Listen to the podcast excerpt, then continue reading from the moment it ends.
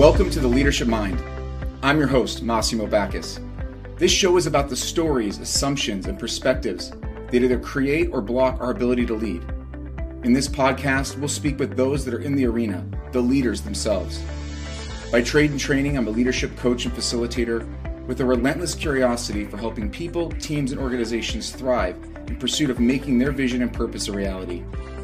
The goal is to bring you new insights, perspectives, and practices to help you lead authentically, navigate your career intentionally, and grow high performing teams successfully.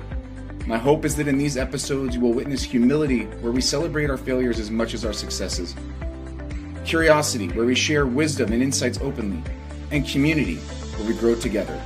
Let's explore the leadership mind. Welcome, everyone, to another episode of the Leadership Mind. I'm your host, Massimo Backus, and today I am joined by Therese Huston. And Teresa is a cognitive scientist at Seattle University, actually my alma mater.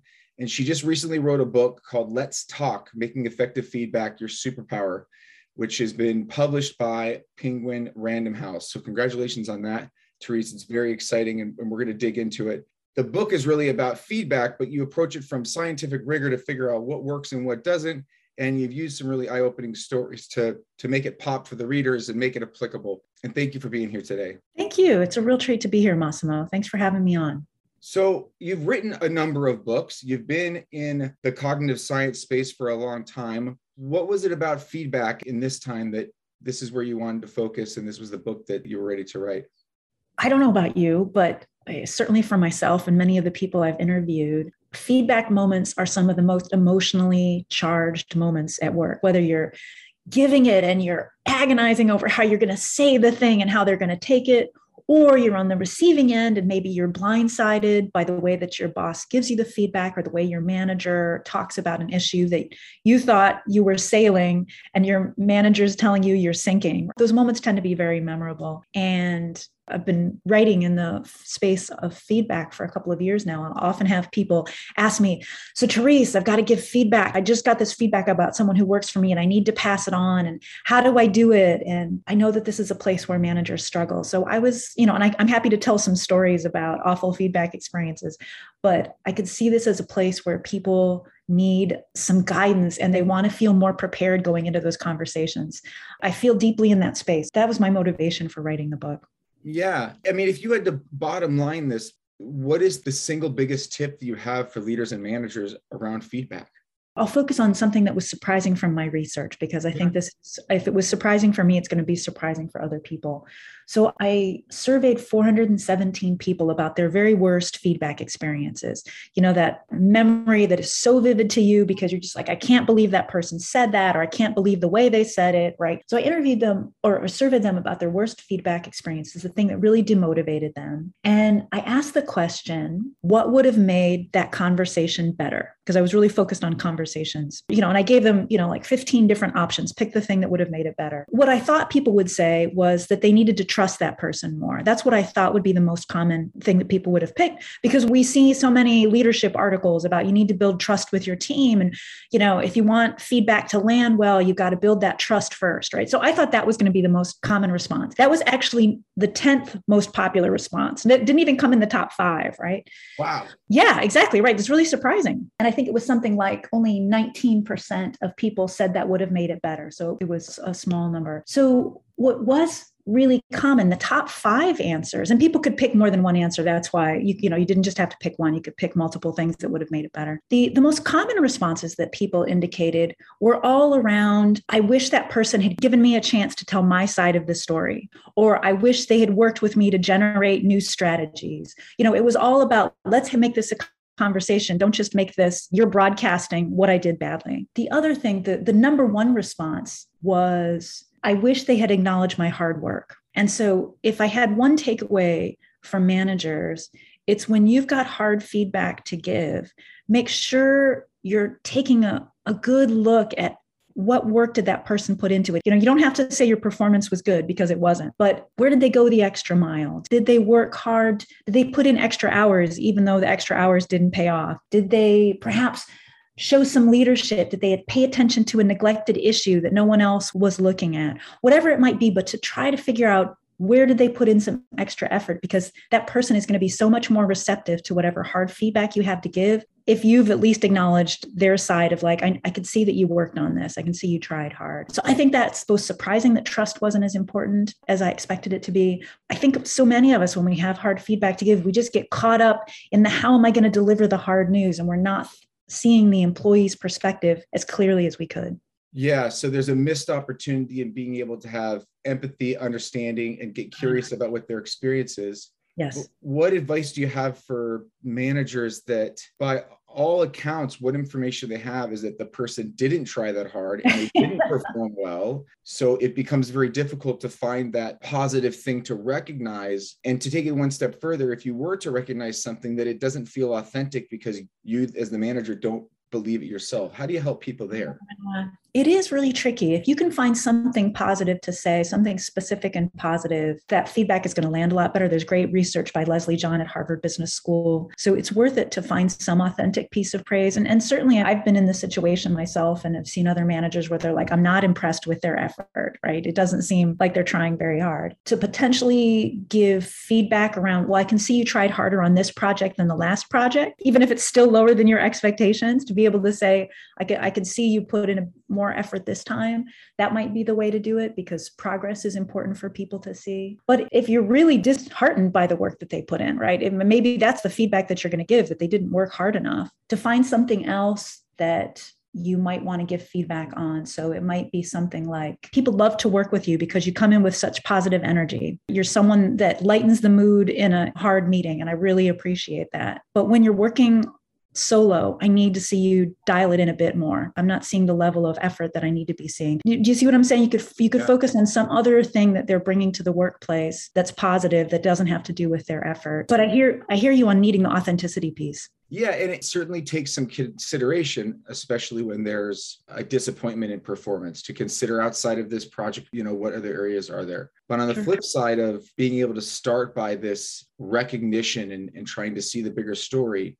what has your research found around those people that hear it and then immediately erase it from their memory once the conversation goes to the either it's but or nevertheless or i also have this piece of feedback to offer you yeah. Well, we do all have what's called a negativity bias, which is that we pay more attention to the critical things that we hear than the positive things that we hear. And there's great research showing that when we're highly stressed, the negativity bias becomes even more exaggerated. And I think COVID has been a long period of higher stress for most of us in the workplace because of all the Zoom calls or just now, you know, you're juggling family. All of a sudden, you've got your support system at home for having your kids go to school or having someone watch your kids. A lot of that has changed for people. So people are experiencing so much more stress around work than they used to. So I think the negativity bias has increased even more, where we're hearing the negative or we're paying more attention to the negative and not enough to the positive. So I think you're so right that that's the case for some people. And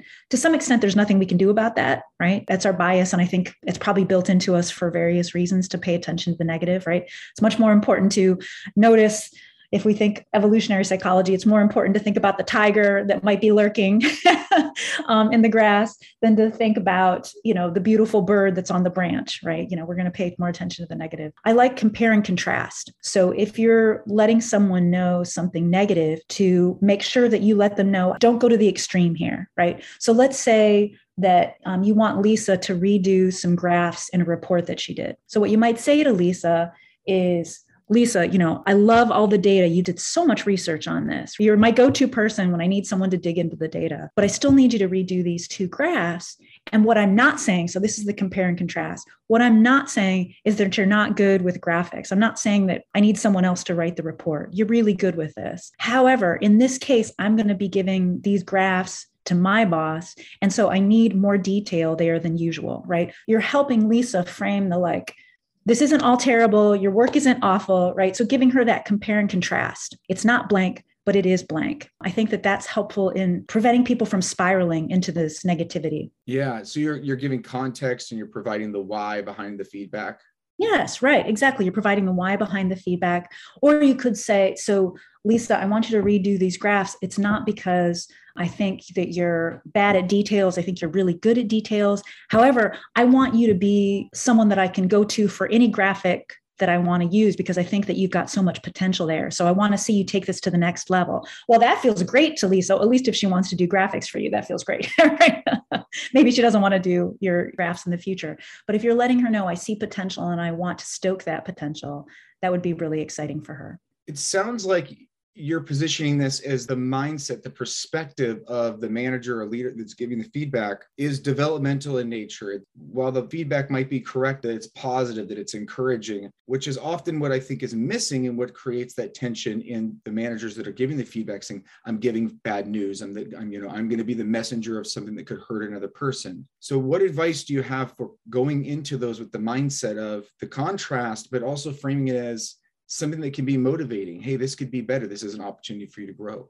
Exactly. And I do, thanks for, for underlining that. I do take a very developmental perspective. I think all too often, I was just working with an organization doing some workshops for them, and some of their managers pushed back. They were reluctant to give positive feedback because I think, you know, they didn't put it this way, but as I listened to their concerns, they were seeing it as very binary, as though, well, there are people I want to hear good things, and then there are people who are underperforming, and I don't want them to hear good things because I don't want them to be confused, right? As though the receiver of the feedback was also being very black and white about it. And I think people are more complex than we give them credit for. I think the important judgment that managers have to make, even backing up a little further, is is this person coachable or not? Right. Mm. In your work as a leadership coach, this is something that you try to get other leaders to think about. Is this person coachable or not? And if your decision is no, this person isn't coachable because they're like, sorry, Massimo, I am who I am?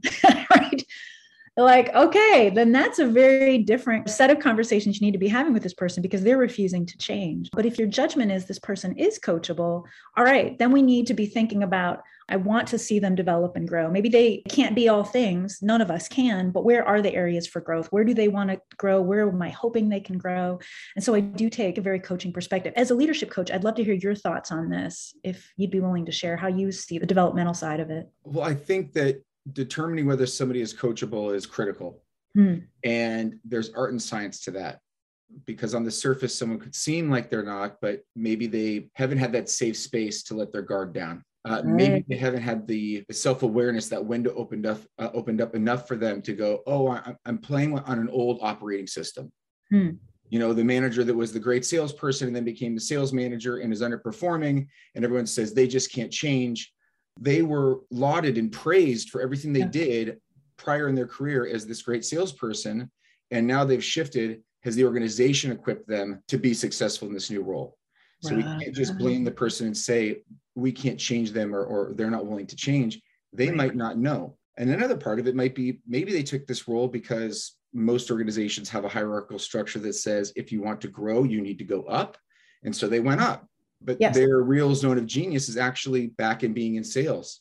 And mm-hmm. so, you know, when we see organizations today looking at talent marketplaces and changing role descriptions and pathing for people, it opens up possibilities because not everybody should be a manager. Mm-hmm. I mean, I think being a people manager is probably one of the hardest jobs in any organization if not the hardest. And yeah. we have this philosophy that we all become accustomed to when we first start our careers. It's like that's the holy grail. We'll get there and then we'll take on more people and more people, and we all want it. And yet we're not all the same. And that's why we go through our careers having managers that are amazing because that's what they should be doing. And those managers that are like, you're exceptional at being a subject matter expert or it's something else, but this is not your sweet spot. So I think that there's a conversation, and back to your point around coaching, it's so much about curiosity. I mean, I think mm-hmm. feedback and coaching go hand in hand so much. The feedback that you heard that the number one item is that people wanted their side of the story to be heard. Mm-hmm. I mean, that's really all about having an open ended coaching conversation to seek to understand what was their experience. Did they have enough direction? Did they understand what they were supposed to be doing? You know, were they set up for success? Exactly. And asking interesting questions like, What don't I know about your work life? Right. Asking questions like that, where the other person gets to say, Oh my gosh, you don't understand, but I do not get along with Anne. I mean, if I can be candid, Anne and I are always in conflict and we have to work together on this project. But whatever it might be, to show, you know, I love that you've emphasized curiosity in that because it's very, you know, as a manager, you have a unique perspective. As a leader, you have one perspective that's very useful to you and, and, per, and bigger than perhaps the person who works for you. But the person who works for you has a perspective that you don't fully understand, no matter how insightful and empathetic you are, you still don't fully understand it. So trying to find out what don't I know? Help me understand. Or I love the question, what were you hoping for? Right? When someone mm. screws up, instead of why did you do that, which puts the other person on the back foot, to ask what were you hoping for? Because it gives a person the benefit of the doubt, right? They get a chance to say, Massimo, here's what I was hoping for. And then you can be like, oh, okay, here's how we can get you there. Right? Here's a better way. That's a great outcome. That we do want that outcome. Um, and and here's why the approach that you took ended up not getting you there. So let's rethink this because we can definitely have that outcome for you or for the team. Yeah um, does the so, question of what were you hoping for help the manager and the employee align on expectations? Is that the kind of the outcome of that question partly partly it's expectation so it gives you a chance to find out let's say you ask what were you hoping for? And the other person says well you know i was hoping that we would get you know 20 people to show up for that event right? And you can say wow we were hoping for 100 people for that event right? So now so part of it is expectations where, are we aligned on our expectations. But another part is that person may say something like you know i was really hoping that we would get 20 people for that event and you're like that's not your job right your, your job isn't about advertising and marketing and making sure that we get people to show up I've got Jeremy on that task. What I need you to be doing is I really need you to be focused on the content so that for the people who do show up, right? And so, you know, and that person may be confused about what part of the pie, and I especially see this for younger employees, they're not sure what they're good at you know their role to them seems really ambiguously defined whether it is or isn't. It seems like i want to do it all and i could do it all and so or at least I, I, hope i could do it all. And so i think that it may feel a bit hand holding for some managers to have to have that conversation of the clarity of like no this is your part. This is your special part of the pie. Just focus on that part. Don't worry about the ice cream right? Um, uh, but i do so part of it's expectations and also um, part of it is helping that person understand where their role fits into the larger team expectations, where they fit into the larger part of the team, and then making sure that there's a shared understanding of what that is. Yes, right. What advice do you have for managers to make sure that when you have an expectation setting conversation, to ensure that there's alignment? Because I work with so many leaders that leave a conversation thinking, you know, you and Teresa, we the two of us had a conversation. Yeah. I left thinking we're on the same page. Yeah we go off and do our work we come back and it was apples and oranges. Yeah and i think that's especially happening with all the remote meetings right? Part of it is that people end meetings more abruptly. You know they'll be like oh whoa crap i've got a dog emergency right or something right? You know or they've got to like pivot or they've got a three-year-old crawling into their lap and they're like oh i need to go. So, one of the things that I'm really encouraging leaders to do more often and managers to do, particularly in one on ones, is to do a check in at the end which can feel redundant, but you can kind of make it funny. So the check in at the end is just might be something like, all right, we covered a lot of ground today. What are the top three takeaways for you? Right. Or the thing might be something like, okay, and this is where I like to be funny is like, I want to be belts and suspenders thorough. Let's just be a little redundant here. Tell me what you're hearing, right? When you leave this meeting, what are going to be your goals for the next week? And that gives you a chance if that person is focused, they come away with, well, here are my three tasks.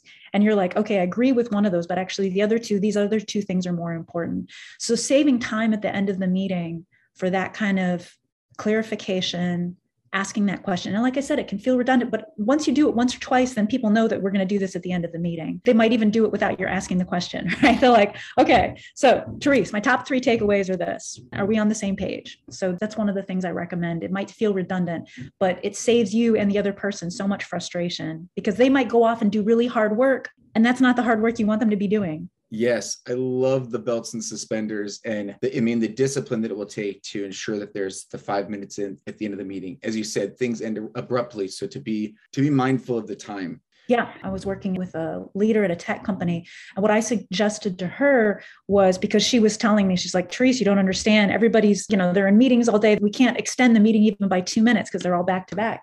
And so one of the things I suggested to her was to say, okay, when you get back at your desk, send me your top three takeaways, right? So that if you can't have the conversation in the meeting, at least they're doing it when they get, you know, they're back to their desk, right? Because they're at their desk all day. But when they get that time before the end of the day, they let you know. And then you can at least have the conversation over email. It'd be better to have it face to face.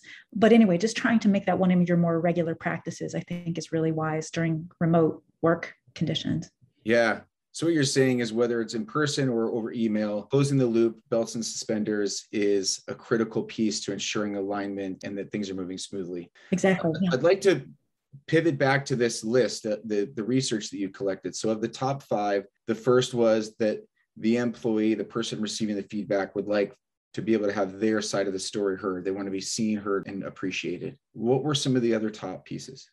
So it was actually so number one was actually that I, I want my hard work acknowledged that was actually number one and then number two through five were different variations on i wanted to tell my side of the story so i can't remember the exact order in which they came but one was i wanted a chance to tell my side of the story another was i want to brainstorm strategies for the future together right? As opposed to being told. At least that's how I interpret it as to, opposed to being told. There was another one that was on I wish my manager had asked me more questions, right? So so just this whole idea of show curiosity, you know, let me tell my side of the story and let's figure out the next steps that are realistic together as opposed to what I think so often we as managers feel like we're problem solvers and we are. So we want to okay, I see a solution if you just did this, I can save you time. We won't have to have this conversation again if you just did it this way. But it's so much more powerful if the employee discovers that.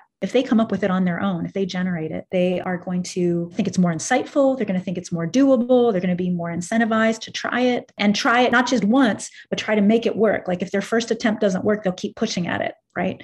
If they come up with it. Whereas if you tell them to do it, and they don't like the idea, their first attempt, they're like, well, I did it, Massimo, didn't work. right?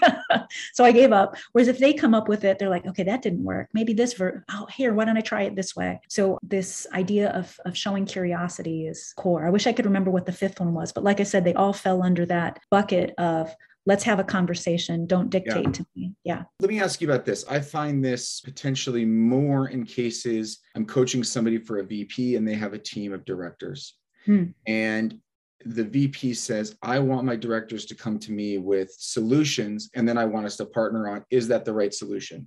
Hmm. And the director says, I want more direction from my VP of where we're supposed to go. And so there's this tension between who is responsible for leading the solution. The manager wants to see more of that from their direct reports, and the direct reports are saying, I would like more direction.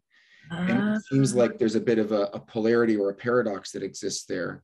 And what I hear you saying is that the employees actually want to be able to be empowered to come with the solution. I'm hearing from clients of mine that they also want that too, but they're not getting it. They're getting the opposite. So, what you're saying is they're talking about the higher ups, they're having people come to them and say, I can't give you solutions yet because I don't know the direction well enough. Is that what you're saying? Yeah. Or I would like for you to just tell me how we should approach this. Ah, make it keep make it simple. Yeah. yeah. You're a director I'd like for you to figure out how this should be done and let's collaborate on it. And I will provide feedback and coaching and help you. But I want you to come with something for me to react to, is the perspective mm-hmm. of the VP, as opposed to coming to me and saying, I have a problem. How would you like me to solve it? If the problem is, let's say your VP comes to you and says, okay, so we need some new DEI strategies. And the employee's like, okay, what part of that space do you want us to tackle? And the VP is like, no, you know, come to me with solutions. And the employee's like, uh, that's a huge space. I don't know even where to begin, right? I think that's probably, and I'm just, that's just coming up with one example. I think that might be different than when an employee is receiving feedback about their work. So you're letting someone know you tend to be too verbose, right? I need you to be more succinct and the employee wants to be able to think out loud with you about like well here are the reasons that i provide so many details right here's why i think that's important and why i go on for two pages when you ask for a paragraph right you know they want a chance to be able to say okay so what i need in order to be more succinct is I need this in order to do that, right? I need to know who the audience is. So I think that when it's feedback about someone's own performance, they want to have more hands on the steering wheel around how we solve that problem. Whereas I think when a leader or a manager is coming to someone and saying, All right, I need you to generate some solutions for this big problem that's driven by the organization's needs, I can see why employees would be like, I'm not going to be able to achieve that unless you give me a little bit more direction. Give me something concrete here. Otherwise, we're going to both be spinning our wheels. Whereas when it's personal, when it's about like how I showed up to work yesterday, you know, or I made an inappropriate remark in a meeting, you're telling me that I insulted people when I didn't mean that. They want to be able to own, well, like, here's what I meant. you're not being fair. Like, hear yeah. my side of the story, right? Yeah. So I think that might be a difference there in terms of where leaders are getting pushback versus where I think their employees would be very open to owning what the possible solutions are. The distinction being when it's about someone's own development, they want to be empowered and have the hand in the steering wheel and be a creator. And when it's about some larger initiative, they would actually like more directions so they know what are the barriers, what are the boundaries with which they're playing in. Exactly. And I think that's a really good way of putting it because when it's about your own development, you know the boundaries, right? So that person may be saying to you, you know, Massimo, um, you know, we need someone to be on call in the evenings. And you're like, yeah, that's that's not happening. I'm not your person for that, right? I've got a youngster at home. We're not adding evenings to my work. So they want to be in control of like, here are the constraints that I know are realities for me. Whereas if it's some problem that the organization is trying to solve, then they know what the constraints are as opposed to what my development looks like. So, yeah, I think so. Got it. And a moment ago, you had mentioned that acknowledgement, the top. Yeah. So, what does that look like? How do people want to be acknowledged? What sorts of things do they want to be acknowledged for? And how can managers get better at doing that in a way that's authentic and on purpose? Yeah, great question. I think the research that I find helpful on this is by Teresa Amabile and Steven Kramer. They had people keep work diaries where they kept detailed information about when they felt satisfied at work, what was a workday that they really enjoyed, what was a workday that they just wanted to be over. And what they found was that the workdays that people enjoyed most weren't the workdays where they got something big done right? So we often think that the satisfying work days are the day that we did the big presentation or the day that we like turned in the important deliverable. You know, we, we finished those designs and we delivered them to the customer. But what they actually found were the days that people enjoyed most at work were just the days where they really felt they made progress, right? If you spent all day on a document and at the end of the day you find out you've got to start that document from scratch tomorrow, like that is a terrible work day, right? Yes. Just like, why did I show up? right? Yes.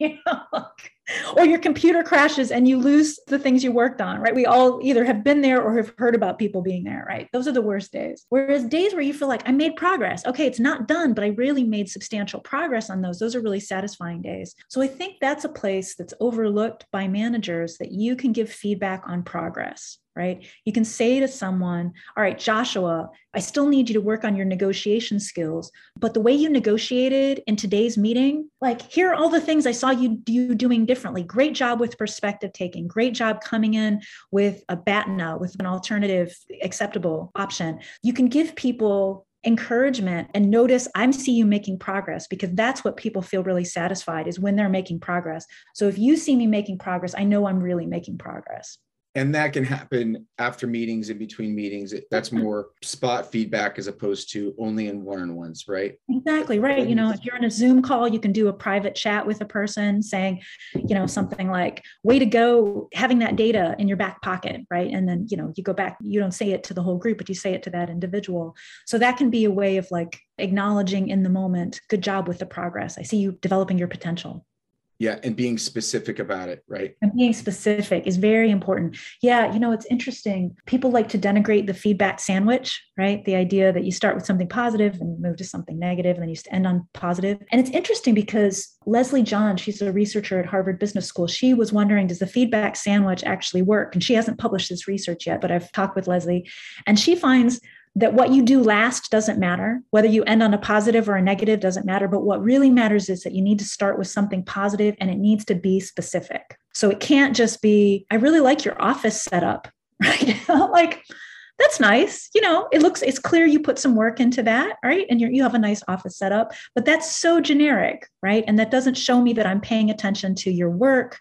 to the things that you're putting a lot of thought into right now. Whereas when I get really specific and say, you know, you ask such thoughtful questions in the interviews, I can tell how present you are. You don't feel distracted at all. And I know that that takes a lot of work. And I really value that about the conversation that we're having. Like you now feel seen. Um, I, at least I hope you feel seen. You're yes. going to feel more seen than my simply saying you have a nice office set up. And so the feedback sandwich isn't all bad. The part that we get wrong is that we tend to have a lot of detail on the negative thing that we want to say and not much detail on the positive, and we just brush right through it. We may not mean to, but if we can make it as detailed as the concern that we're going to raise, the other person will feel a lot more seen. So, what I hear you saying is that whether we're ending on a positive or negative or, or, corrective feedback is less relevant than how much care, concern, and how much the person is actually being seen in that space at the closing of the meeting. Yes, exactly. Well, the kind of research she was doing is she was having people like in a Pictionary game where you have to draw a bear. Or she varied whether she gave positive feedback first or critical feedback on their drawings of the bear. And this wasn't something that people came in caring about, right? These weren't art students who cared about drawing bears. So it's a little bit different than the work environment where someone might be very motivated to do well. But what she found was when she started with specific concrete feedback about what was good about their drawing of their bears is that people thought that her criticisms were more insightful so they felt like, oh, she has something. That's a really good point. Whereas when she started with a negative and ended on a positive, they'd be like, well, what does she know? I mean, maybe she can't draw bears either, right? They felt defensive. They went on the attack, right? Around like, this is a hard task. Give me a little credit here. Anyway, there were all these different ways that their defenses came up. Yeah. And those defenses didn't come up when she started with. So what I really like is that, you know, you first of all captured the outline of the bear, but then there were a lot of details in the face, you know, but I'm concerned because we can't really tell if that's a tail or if it's a leg, you know, whatever it might be, right? But I think it's really helpful to realize that people are going to think your criticisms are more insightful if you start with something really detailed that helps them feel seen.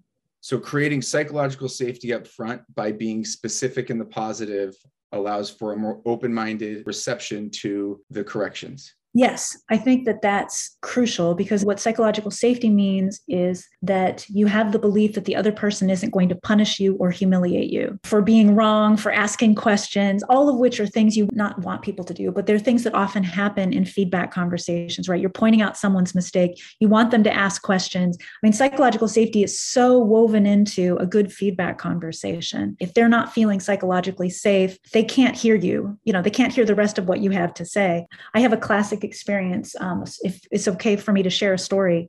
Please. So early in my career, I had just finished my first year in a new job. I approached my boss and said, Could we have a conversation about how this year went? Because it was a new career for me. I'd really made a career jump. And she said, Of course, why don't we do this over lunch? That would be so fun. And I was like, Okay, great. Lunch, even better. Okay. So we, we get a date on our calendar to go to a nice restaurant we have this lovely lunch, but the whole time, Massimo, we never talk about my performance for the first year. We talk about our relationships. I'm engaged to get married. We talked about her pets and her kids. I mean, we just had this lovely bonding conversation, but we never once talked about my work. So we get to the end of the lunch, and I'm thinking, okay, we've got a 15 minute walk back to the office. I'm going to ask her about my work on the walk. She said, Would you mind if we duck into the restroom before we head back? And I was like, Sure. While we're in our stalls, I'm not kidding, she launches into my feedback about how the first year went. She said, So, Therese, all right, so here's what I love about your work. And I'm like, No, no, no, no. this is real. Reality is stranger than fiction. Oh, it was. I'm like, we are in a public restroom. I don't know who could walk in. I don't know what you're going to say. I can't, you know, I'm in a, a, bathroom stall. I can't even write this down. I want to take notes about what to do differently. And, you know, there were so many levels on which this was an awful situation. And I did not feel psychologically safe at all and I think she meant well. I think she was just so busy that she kind of forgot we were going to talk about this. And to her, she was only going to say positive things. And I didn't know that. So for her, it was fine to do this in a bathroom stall because she was just going to rattle off all that she loved about my work. But I didn't know where she was going, right? so I don't even remember any of the positive things that she said, except that they were positive because I was so panicked about the way we were doing this. And I, it also, to me, underlines an important lesson. As the feedback recipient, we feel pretty powerless I think at this stage in my career, if that happened with a manager, I would be like, Jacqueline, can we just wait five minutes? right? I would be like, not now. I, I so want to hear this, but could we wait five minutes? But I was early enough in my career that I felt like if this is how she's going to give me feedback, I just have to take it this way. And so as managers, we really need to think about is this a psychologically safe? I'm not saying that most managers give feedback in bathroom stalls. Certainly they don't, right? But we hope. But, we hope, we hope. But it just underlines the different ways that as a manager, when we're rushed, we might not be thinking about how this feedback could be psychologically unsafe for the other person. we think it's fine to say something in a meeting. There's only three of us in the meeting, like, you know, and we're all friends, we're close here. It should be fine for me to say this, but you're giving someone criticism and they're like, wait a second, Michelle's in the room. What are you doing? Wait, let's talk about this one on one. I feel really exposed here, right? There are so many ways in which we need to think about the psychological safety for the other person so that they don't feel humiliated or punished. Right. The value of set and setting and, and the context in which the feedback is being provided is so important. And I find that when it comes to positive feedback, leaders and managers spend a lot less time thinking about how they want to deliver it and at times they can agonize about how they want to deliver you know the corrective feedback yes um, when yeah. both are equally important and should take the same amount of consideration the praise and the acknowledgement is more important than people realize gallup has has research that shows that if an employee hasn't received some piece of recognition about work they're doing well in the past seven days so basically if you haven't heard any praise in the past week you're two times as likely to plan to quit within the next year. So on the one hand, it's you know, you've got to ask about the causal relationship. Is it that the bad employees were going to leave anyhow and that's why they're not getting praise? I'm sure that's part of what we're seeing there. But what I often hear from managers is that they don't think they need to praise their superstars, right? They're just like, he's a rock star. He knows he does great work, right? I hear this so often. They're like, he gets paid well. He's put on the top projects. Why do I need to also point out he's the best on the team and he knows it? Why do I need to say he's doing great work? He's the person you don't want to lose. That's why yeah. you need to say he's doing great work. and and Therese, what I think is interesting is that when a manager sees that top performing employee getting praise from others, yes, that there may be a hesitance to give them more praise, oh. recognizing well it's oh. covered. And what they don't realize is that the most important praise is that from their manager. That's such a good point. I hadn't thought about that. Yeah. If you perceive that they're getting all the cookies they need from other people. You don't feel like you also need to heap on your own cookie. But like they need to know that you see the important work that they're doing, right? Because you're the person who evaluates them, you set their bonuses, you set whether or not they get the stretch assignments or not. There's so many ways in which they want to hear that praise from you, not just from Joe across the hall. Yeah, very good point. So I want to ask you about two other things. One is a personal example of me uh, receiving feedback from a manager, and I, I would love your perspective on it. Sure. Not a high degree of trust with the manager, kind of a contentious relationship. At the time, I was running global leadership development for a, a fast growing organization and doing a lot of coaching and facilitation. And as a part of that, I suppose one of the perks is I did get a lot of praise and feedback from participants and people that I was coaching because I was doing meaningful, transformative work they were the ones doing the work, but they were attributing the success in that to me because I was the facilitator, the one guiding them through that experience. And at times I would get positive feedback from the manager, but it always felt a bit forced. Now, mm. it could be me reading into things, but what I observed is a hesitance in their voice. Oh. And I could always tell whether a conversation was just going to be a positive feedback conversation or if the boot was going to drop, so to speak yeah. just by their tone and body language before we even got to that part of the conversation. Yeah. And I found myself being acutely aware and not being open to even hearing the positive feedback because I was anticipating what was coming next. Mm-hmm. And let's just assume that I'm not alone in an experience like this. And what advice do you have for me or for others that about how I could have showed up differently, about how I could have managed that differently as the recipient? Great question. What I'm loving in that story is the level of awareness that you had, that you were noticing, okay, my body's starting to respond and getting anxious. It's because, you know, I can't pinpoint what it is about their body language, but I can tell the bad news is coming. The other shoe is about to drop. And I just love that you had that awareness. I don't know that it helped you in this situation, but it, it's, you know, it's wonderful. It's wonderful that you had it because I think all too often that might be percolating below the surface for someone and all they know is they're getting anxious and they don't know why right?